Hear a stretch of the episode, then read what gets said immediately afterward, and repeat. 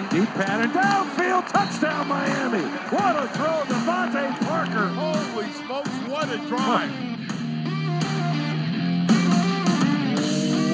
What is up, Dolph fans, and welcome to the Drive Time Podcast, part of the Miami Dolphins Podcast Network, covering your team, your Miami Dolphins. How's it going, everybody? It is a Friday. I am your host, Travis Wingfield, and as always, I am here to bring you your daily dose of Miami Dolphins football. And on today's show, it's Football Friday and a Fan Friday. We're going to get to the last word here from John Congemi on Dolphins and Bucs. We'll answer your questions on the mailbag as well as the podcast reviews, pick the slate of NFL games this weekend, and give you a college scouting guide and call it a week from the Baptist Health Studios inside the Baptist Health Training Complex. This is the Drive Time Podcast. That's another Miami Dolphins. You know how we do it on Fridays. Let's go ahead and start here with John Congemi.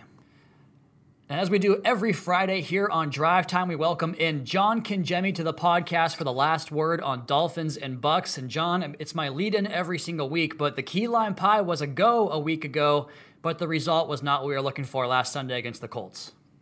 No, it wasn't, Travis. And I even double dipped. I went twice just to see if it would change the mojo of the Miami Dolphins in the second half. But uh, it was close at halftime, uh, seven three. But uh, you know, just didn't make enough plays in the second half until very late in the fourth quarter. Um, but you know, it's one of those games at home you wish you could have back because uh, that's one I had kind of in the win column early in the season, and now you got to go find one in Tampa Bay, which will be a much tougher task than last week. Absolutely. Plenty of schedule left to go, plenty of season left to go. And we've seen this team improve over the course of the season each of the last two years. But as Coach Flores and his players will tell you, you can't just plan on last year reflecting this year. So they have to go out there and put in the work and just get better as a team and find a way into that winner circle and hopefully string a few together here, starting in Tampa Bay with a tough team. And it starts, you know, here because the million dollar question is, and this team has had the answer over the last 20 years more so than anybody else in the National Football League. It's not a lot, but it's more than other teams. But how do you beat Tom Brady? Because over the course of his career, when teams get after him, and it doesn't happen very often, what has been the common theme among those defensive plans when you make Tom Brady look human because it happens like once or twice a year? Well, I would say, you know, guys like Jason Taylor or Cameron Wake um, had a lot to do with it. I, I, think that led to a little bit of disruption in the pocket. It, it, led to the ball either coming out before Tom was ready to throw the football or before the receivers were ready to accept it because of the pressure. I, I think that that has to happen for the Miami Dolphins to have a chance to win this game because Tom Brady has seen every coverage known to mankind. He kind of has a better idea than the majority of quarterbacks playing the position of where he wants to go with the football because he's already run the play through his mind. He's seen the coverage, he knows what it is. And the only thing that disrupts Tom Brady's thought process and progression with the football and where he wants to go with it is the time he has in the pocket. And that has to happen. You have to make him reset uh, somehow in the pocket, whether that's edge pressure, whether that's pressure right in your face, which is probably the toughest for a quarterback because that makes you slide. And sometimes it makes you slide to an open area to get rid of the football, but also it makes you slide into traffic and it makes you slide into pressure you didn't really see initially. So that may be accompanied by tightened windows down the field, better coverage um, that requires perfect ball placement.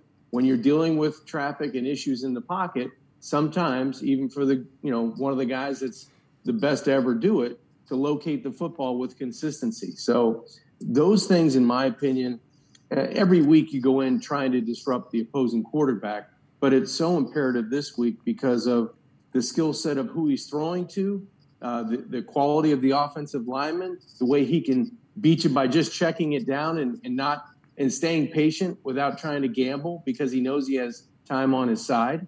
So those are the things, Travis, I would be looking for for the Dolphins. Uh, if they can do that and do that with any type of consistency, they will stay closer in this game than most of the national media think. I'm glad you mentioned that because, you know, I, I, say this all the time, but it comes with the caveat. Like, to me, Tom Brady's one of the most mobile quarterbacks of all time. And you, you hear that and you say, Travis, have you seen Lamar Jackson? Have you seen Kyler Murray? I'm not talking about that. I'm talking about pocket mobility and the ability to recognize those spaces and those windows, like you mentioned, to get to when the rush kind of collapses around him. He just has an innate ability to find those open spots. But I have a follow up question for you here, John, because you mentioned the sliding in the pocket, you know, laterally opposed to climbing up it when the edge pressure gets in there. You know, you play the position for a long time, and I'm, I'm curious to get your take on from your perspective, but also from watching Brady for so many years. When the quarterback does have to slide side to side like that, my impre- my first thought when you mentioned that was that can change the arm slot, which obviously affects the mechanics, and that can then change the trajectory of the football, your release, and that can have accuracy issues. Is that correct? And with Brady, does that ever happen with him, or is he just so good that he finds a way to get the mechanics aligned every single time? I think quarterbacks at this level, especially when we're talking about elite guys and, and future Hall of Famers and maybe the best to ever do it, um, when he slides left or right, it's not so much about arm angle, it's more about resetting his feet because Tom Brady can do it from a number of different arm angles and a, and a, a number of different traffic areas in the pocket I think that has to be helped by coverage. If you have tighter coverage and, and you also have traffic in the pocket, that puts more of a premium on accuracy, right? And ball location. So when you have two of the best in the league in a tandem with X on one side and hopefully Byron on the other side, it really will make it more difficult to push the football outside the numbers. So what do you do? You either check the football down when you're when you have that traffic or you go to a maybe a matchup on the inside with Godwin. So it depends on where the ball's going. Um, I think Tom Brady knows um, who he can trust. You know, if Evans is going one on one, and even if against if it's against X, they're going to take that shot yes. because you may get PI, you may get a cheap one. So lateral movement compared to moving up and climbing inside the pocket, I think it does disrupt timing a little bit because when you have a clean pocket to throw from and you're stepping into the throw, you're in rhythm. You you have a lot of mechanics that you like. When you go side to side, that rhythm has to quicken. Your feet have to quicken. Your your arm angle has to be precise, and you have to be really good, accurate down the field because you have different lanes that you're throwing the football through. But when you're naturally stepping up into the pocket, you're stepping into those lanes. So it's a little bit easier to just throw the football and react naturally. And just to kind of finish that point, I mean, the, the traits you mentioned there as far as kind of dealing with trash and getting the mechanics right among that trash, that was what I loved about Tua Tagovailoa's game as a prospect, and even in his rookie season, and even here in Week One when he played back against the Patriots. So good to hear that, and that kind of match up with what I I have seen over the course of Tua's career. And I'm glad you mentioned Mike Evans as well, because in the preview podcast I talked about how they're going to throw him the football regardless. They don't care who's on him, how tight the coverage is. They give him target opportunities, and well, because he makes a lot of plays, much like DeVante Parker does with the football in the air. But on the other side of the equation, John, this Buccaneers secondary is awfully banged up right now. And I made the point on the pod yesterday about how it's not just so much that you're down corners one, two, or three, or maybe just one and two if Jamel Dean plays, but then your three, four, five becomes one, two, three, and then you have five, six, seven have to become four, five, six, right? So my question for you is how can the Dolphins take advantage of a position group where the opposition is thinner than they'd want to be because last year you look at the Niners and Cardinals games. Those were two games where the same thing happened where they were down a bunch of DBs and Miami capitalized both with Ryan Fitzpatrick and then Tua Tagovailoa. How can Jacoby Brissett and the Dolphins offense take advantage of a secondary for the Bucs that's awfully banged up right now? Travis, all gas, no brakes. I would if I if I was uh, Brian Flores, or I was one of the two coordinators, I would be pounding the table. And I realized the Dolphins have had issues uh, identification wise, and they're going up against a really good front seven. But you have to put the onus on your passing game against Tampa Bay and throw the hell out of the football. And, and it doesn't mean just you know taking shots down the field all the time, but getting into a, a hurry up, up tempo type, empty type of offense because you're not going to bang your head against the wall running the football against Tampa Bay. I mean, the numbers just don't bear that out. When you're 28th in the league and rushing the football, and you're going up against a team that scores over 30 points a game, you better put your big boy pads on and your and your quick shoes and be able to pass protect and leave it up to your quarterback to decipher how to deal with the pressure. But for me, I would just be up tempo, no huddle. Use your size on the outside with Parker, and hopefully Williams is in the lineup this week doing those things. Because as you mentioned, Murphy Bunting might be out, Dean may be out, Davis is out, Winfield might be out. Who knows? Yeah. They may. Th- those guys are banged up in the secondary. For if it's me, I'm going to use those guys outside the numbers with their size. You, you might get a completion, you might get an incompletion, you might get PI, but so what? Press the issue downfield and start using Waddle to stretch the field as well. Don't be afraid. You know, be the aggressor on offense. And be, it just feels like that's the type of game I would like to see because if you're going in with the same type of mentality where you're going to have to run the football, you're going to have to do some things on the ground, it's going to be a lot of third and mediums to long. And that puts more pressure on just, hey, going for it. Because I've seen us now for a couple, almost a month now, and you've had three and outs trying to run traditional stuff a lot of times when you've had great field position.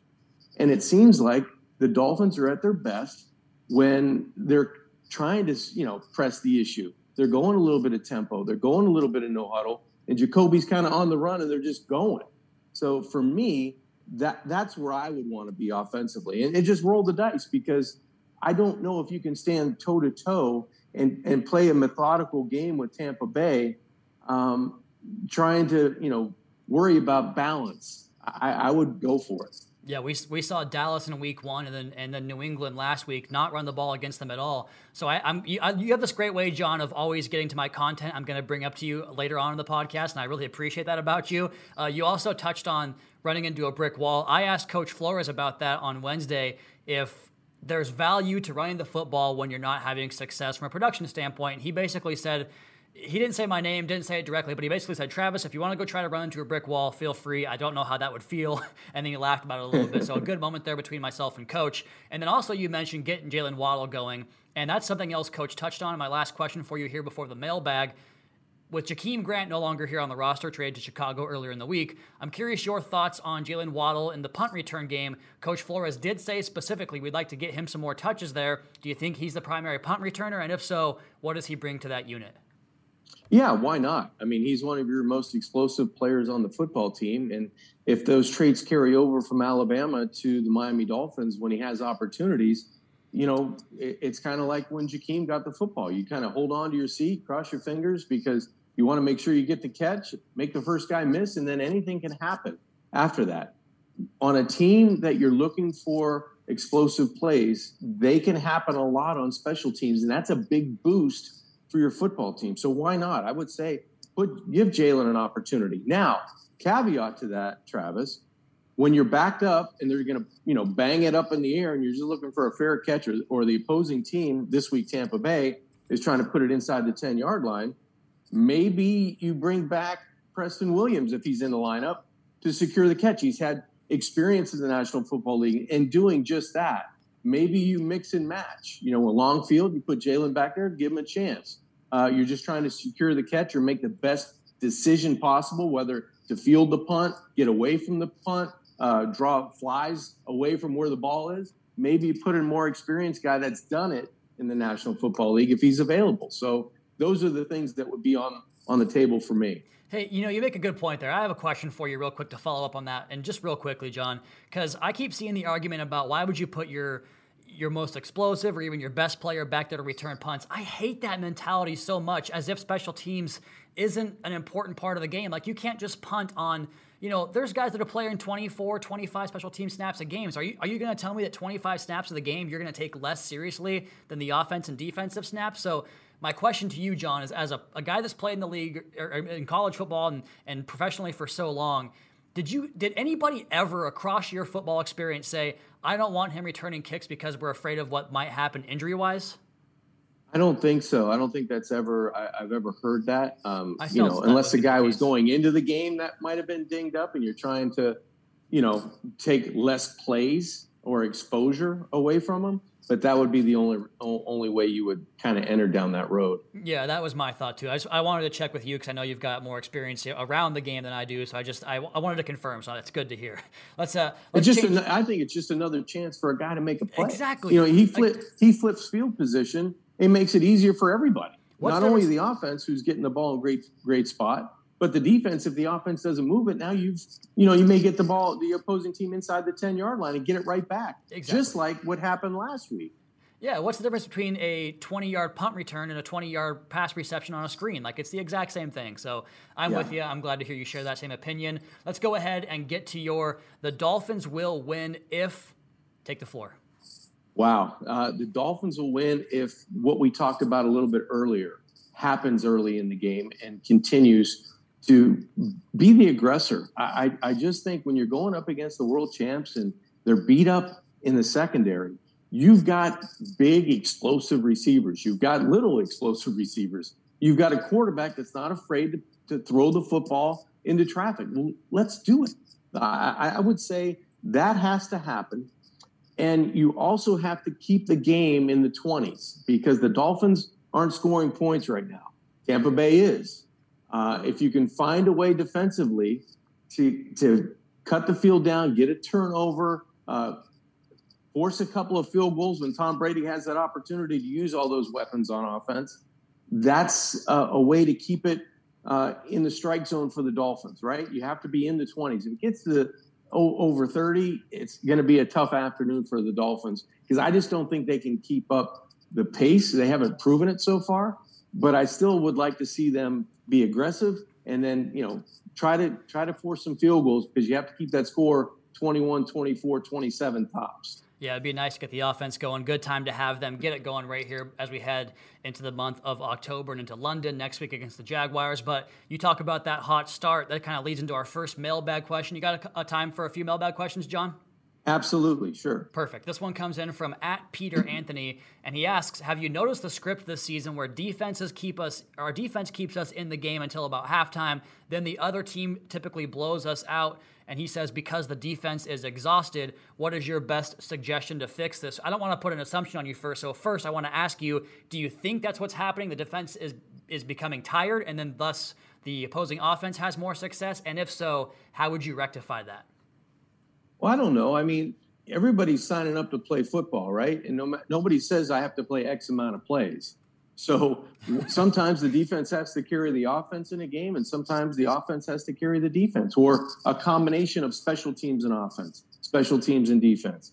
Uh, last week, a perfect example, it's 7 3 at halftime. And, you know, Indianapolis comes out, they, they find a way to put, you know, 11 play drive together. Now, were the was the Dolphins defense tired coming out of the locker room? I don't think so. they, you know, just didn't make enough plays. You know, when you have a 44 yard run to start off this, the third quarter, I would say the defense wasn't ready.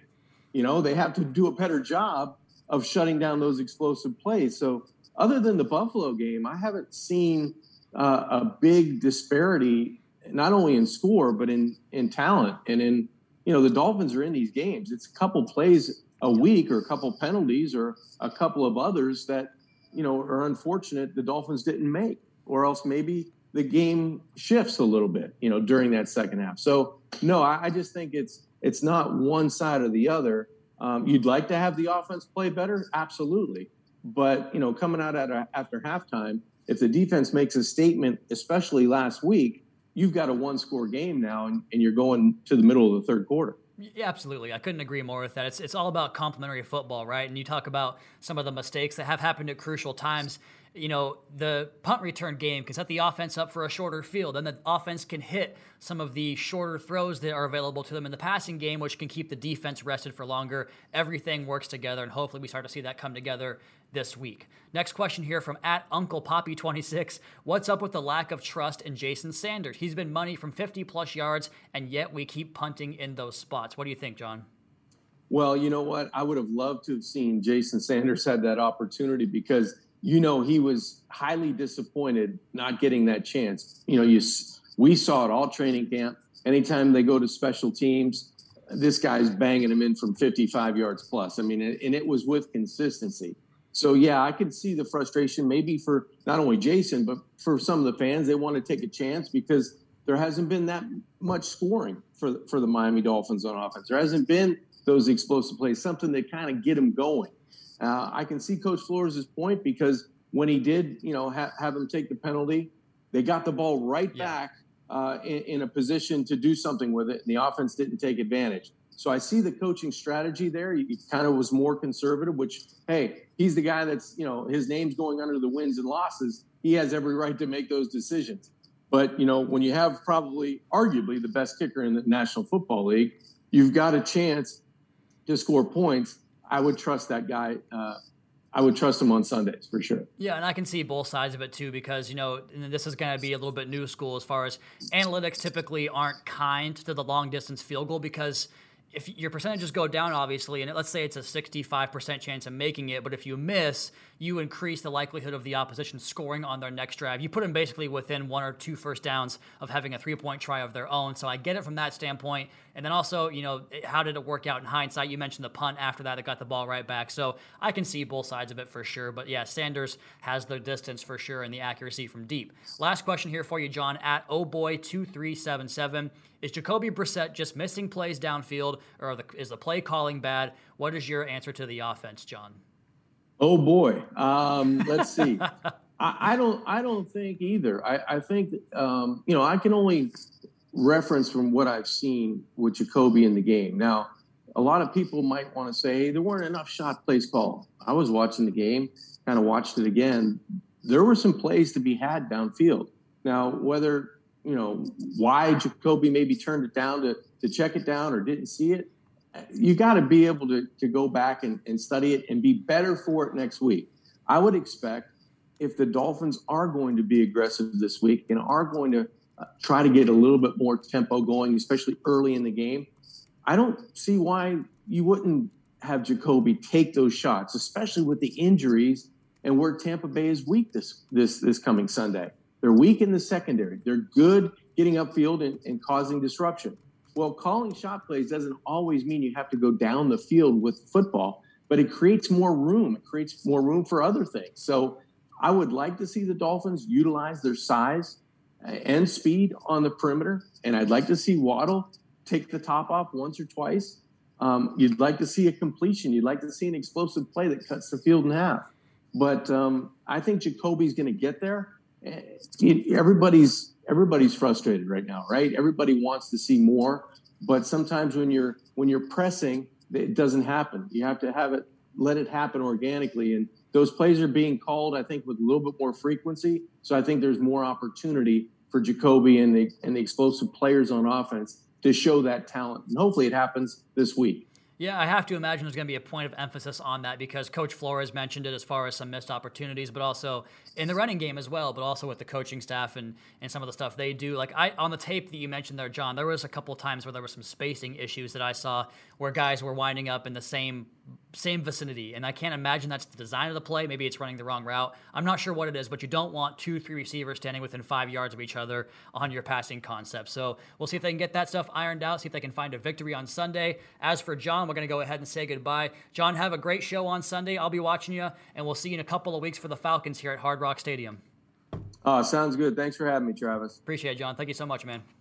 And away he goes, John Congemi. I always enjoy having him on the podcast, that player's perspective. I've been leaning on that a lot this year with John, with OJ. It's nice to have that around. Also, a Jason Taylor question earlier in the week for you guys. So there you have it, John Congemi. Off he goes. Let's finish up the mailbag here and start with your Apple podcast reviews. This one came in from Kentucky Finn, and it wasn't a question, just a review, but I want to go ahead and read it because he was very complimentary. And I, I promise you guys, I read all the reviews here on the podcast from Apple. He says, Tra- uh, Love the show, five stars. Travis works for the organization and he's a really optimistic guy, but he doesn't shy away from criticizing poor play. I wish there was a podcast of the post game shows, though. As someone who doesn't have local access to QAM broadcast, that's disappointing. I'd love to hear that audio on this feed or the Fish Tank feed. Both shows are awesome. Well, Kentucky Finn, I have some good news for you there is a podcast of the post game show. First of all, thank you for the kind words. Very nice of you. But there is a post game podcast show, shot podcast post game show.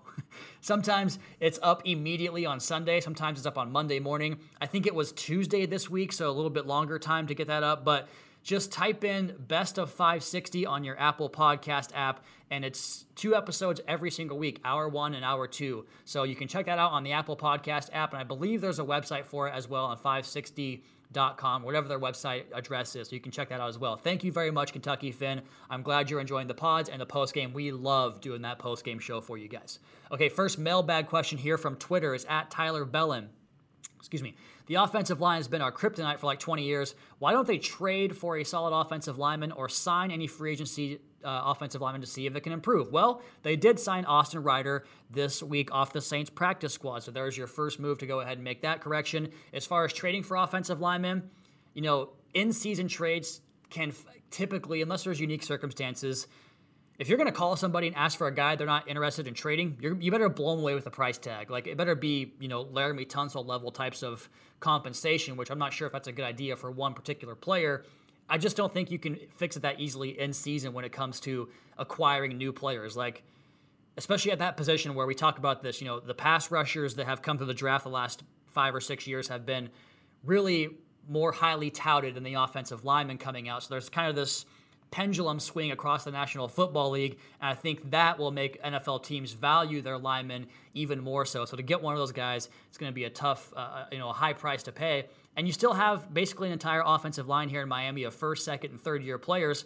So let's see how they can develop. Look at Christian Wilkins here, in your number three, having the best year of his career. I don't think it's as easy as saying, well, he played a few bad games, his career is over. This league is about development and improvement, and I think that you still have a chance to get these guys course corrected, back on track, and playing up to the ability they showed throughout the draft process, throughout their college careers, and even last year to some of these guys. Because this next question here comes in from at Burger Deluxe One, and he asks, "Explain the regression of Austin Jackson." I saw your question before I drove into work. And I planned on getting here and watching some Austin Jackson 2020 tape to answer this question. And I'm, I'm excited to bring what I found to the podcast here. So, the arc of Austin Jackson's career is the type that really makes this scouting industry or scouting business or the, the profession of it so friggin' difficult. Austin had so much upside as a prospect out of USC. He was athletically gifted, smooth feet, good change of direction. All the testing was great. Then you could project added strength to his game after that final year at USC where he played without any offseason program. We talked about that. You guys know the story about the bone marrow uh, transplant with his sister and not being able to work out that offseason. So you think that he can add that functional strength back to his game. And he had some bad games in USC, but he had so many good reps that showed you this guy has the makings of a good NFL left tackle. So now, what I see on tape this year, from my perspective, as a player who's struggling with some of his technique. And keep in mind, I do not know his coaching points. I can't nail down exactly what he's not doing that he's being asked to do. But he has talked a lot in the past at press conferences and the like about getting to landmarks and getting to his, his the landmark of where he wants to set up. And I think he has a really good first step and kick slide to get into that position, but then his balance kind of gets off. Like he bends at the waist a little bit too much. His punches are not landing, and the functional strength is not being applied because of that balance issue. His feet, and we talked about this, are they're they're stopping upon contact. When he throws that punch, it gets the contact. The feet stop, and that's where the rep goes sour, where he starts to bend at the waist and then has to chase backwards into the backfield. But if you go back to last season, he was good from the jump. Like he was good in that New England opener. Had a tough game against the Buffalo Bills week two. Then he was stellar in the Thursday night football game in Jacksonville. Had an up and down day against the Seahawks, was injured in that game and had to exit. Then he comes back for the Cardinals and Chargers game was very good in those two games. Then the Denver game was a rough one, and I'm not sure why, but that's about where things began to kind of to to get tougher on Austin Jackson. Because you go back to the Jacksonville game, that was the one that I watched again. Those things weren't happening. You'd see the typewriter feet. You see him snatching guys, putting them on the ground and burying them with a, an attitude and a mentality. Just a really good performance that I thought was going to be a great sign for his future prospects. So it's in there. How you get back to that, that's for the coaches to figure out and way above my pay grade. But the feet being active among contact and matching up with his punch, to me, those are the two things he has to get corrected. I'm not sure what the coaching points are, but that's what I see on tape as far as my amateur eyes can tell me. All right, let's go ahead and speed through the NFL picks and college three pack here, real quick, to finish up this Friday edition of the Drive Time Podcast. And we start with the college three pack, and we're going to start with OJ's. We are Penn State, number four, Penn State, and number three, Iowa. I'm sorry, Juice, but I'm taking the Hawkeyes in this one. They've looked so impressive this season. We've talked about both these teams in the podcast here, and there are NFL players all over the field, so do not miss this contest on Saturday evening. But I want to note a pair of Hawkeyes. First, Tyler Linderbaum is so far and away center number one on my October big board, which is way too early of a big board. But he's athletic enough to get out in, in, space and get out wide and square up blocks outside the numbers, which is impressive in its own right. But to pair that with a nasty finisher who has sand in his pants against the bigger rushers, just an absolute freak. Like, search his name and click on the videos link on Twitter and you'll see some of the most remarkable stuff you've seen from a center in college football in a while. There's one from Dane Brugler of The Athletic where Linderbaum engages the nose and gets pushed back on the nose. And then, while engaged on that block, takes on a hit from a full speed, uncovered, unstacked linebacker off ball. He absorbs that hit, repositions his hands, drops his butt, and drives through him five yards off the line and buries him into the turf. Unreal rep. And a first round type of player who, by the way, also threw a bale of hay 14 feet in the annual hay bale toss, an Iowa football tradition. So country strong, athletic ability, and he likes to play football nasty and mean. Also, like their tailback Tyler Goodson, he's got a fantastic dead leg move in space to make second and third level defenders miss. And you guys know how I feel about running backs with home run ability. He's explosive as hell and can make you miss in a phone booth. How about the Red River shootout, the Red River rivalry? Number six, Oklahoma, number 21, Texas. Spencer Rattler I'd like to see more from him personally. I think that he's got the some of the best physical traits in the draft, but it hasn't come together for him yet. Be watching this game closely. And Oklahoma always has good linemen and they have a transfer from Tennessee who's no different this year. Wanya Morris, keep an eye on him at left tackle for the Oklahoma Sooners. And then Bijan Robinson at Texas is only a sophomore, but he's angling to be running back one in 2023. Not eligible this year, but he's worth bringing up because he's so dang good. One of the best backs in the entire nation. A possible Heisman candidate as well. And then Texas also has some beef up front on their offensive line. Derek Kerstetter is an interior guy with a massive frame and good length for the position, so keep an eye on him. I think Texas gets this one this year, so we're taking Iowa and Texas in these two games, and the number two Georgia at number 18 Auburn. Taking Georgia again, I think they're on a crash course for the college football playoff, even if they can't beat Bama in the SEC title game. And it's like literally their entire defense. Just watch the game and you'll see what I mean. And I think I covered Auburn in an earlier week this season. I'm a big fan of both their backs. Tank Bigsby, the best name in the country, one of the best players in the country, and their other back, Shaun Shivers, also packs a punch at the tailback position. My NFL picks last week 10 and 6. Not great, but better than I thought it was going to be. 43 and 21 on the season. We took the Seahawks on Thursday Night Football, and I'm going to go a little bit off the reservation this week with some crazy picks. So could be really bad, could be really good. We'll see where it winds up. Let's get to it. Seahawks over Rams on Thursday night was my pick on the London game. Give me the Falcons over the Jets. I think that Falcons offense will travel overseas. Give me the Patriots over the Texans in that contest. I like the way the Patriots defense can handle the rookie quarterback there in Davis Mills. Minnesota over the Lions. I think that offense bounces back after a rough week in Cleveland. Give me Philly over Carolina. My big upset here on the road for the Eagles over the Carolina Panthers. Had a tight tough game against the Cowboys last week. Maybe there's a bit of a hangover after that game. Give me the Eagles. Give me the Titans over the Jaguars. Give me the Bucs over the Dolphins. Give me the Saints over the Washington football team. I'm waiting for this Washington defense to show up like it did last year. It has not quite done that this year. They have the skill. We'll see if it happens for them, but not this week. Give me the Saints. Give me the Packers over the Bengals. I'm not buying in quite yet, especially to beat a team like Aaron Rodgers and the Green Bay Packers. Give me Pittsburgh over Denver, especially if Teddy Bridgewater cannot go. Give me the Bears over the Raiders, bit of an upset there. Khalil Mack gets some revenge in that game. Give me the Browns over the Chargers on the road. Chargers look pretty damn good, but so too do the Browns. The Browns defense has made some good offenses look bad the last couple of weeks think they can do that here as well. Give me the Cowboys over the Giants. Give me the Niners over the Cardinals. That one hurt because you know how much I love Kyler Murray, and the Dolphins have the Niners draft pick next year. But I just think after that big win over the Rams, maybe there's a spot to pick off the Cardinals here. Give me the Chiefs over the Bills. Now I think Buffalo is the best team in the AFC right now, but I just don't think the Chiefs are going to fall to two and three. So give me Patrick Mahomes and Andy Reid in that one, and then give me the Ravens over the Colts on Monday Night Football. All right, let's go ahead and call a week here on the Drive Time Podcast. Caroline Daddy is coming home. We'll have plenty of content for you guys on Sunday, including the post game show and the recap podcast, the three takeaways on Monday, the All 22 review after that as well. So plenty of content coming your way every week, every single season here for the Miami Dolphins. But Caroline Daddy is coming home. You all please be sure to subscribe to the podcast on Apple Podcasts. Leave us a rating, leave us a review. Follow me on Twitter at Wingfield NFL. Follow the team at Miami Dolphins. Check out the Fish Tank podcast with Seth and OJ, the YouTube channel for the media availabilities and other video content like Dolphins Today up live right now. And of course, MiamiDolphins.com. Until next time, fins up.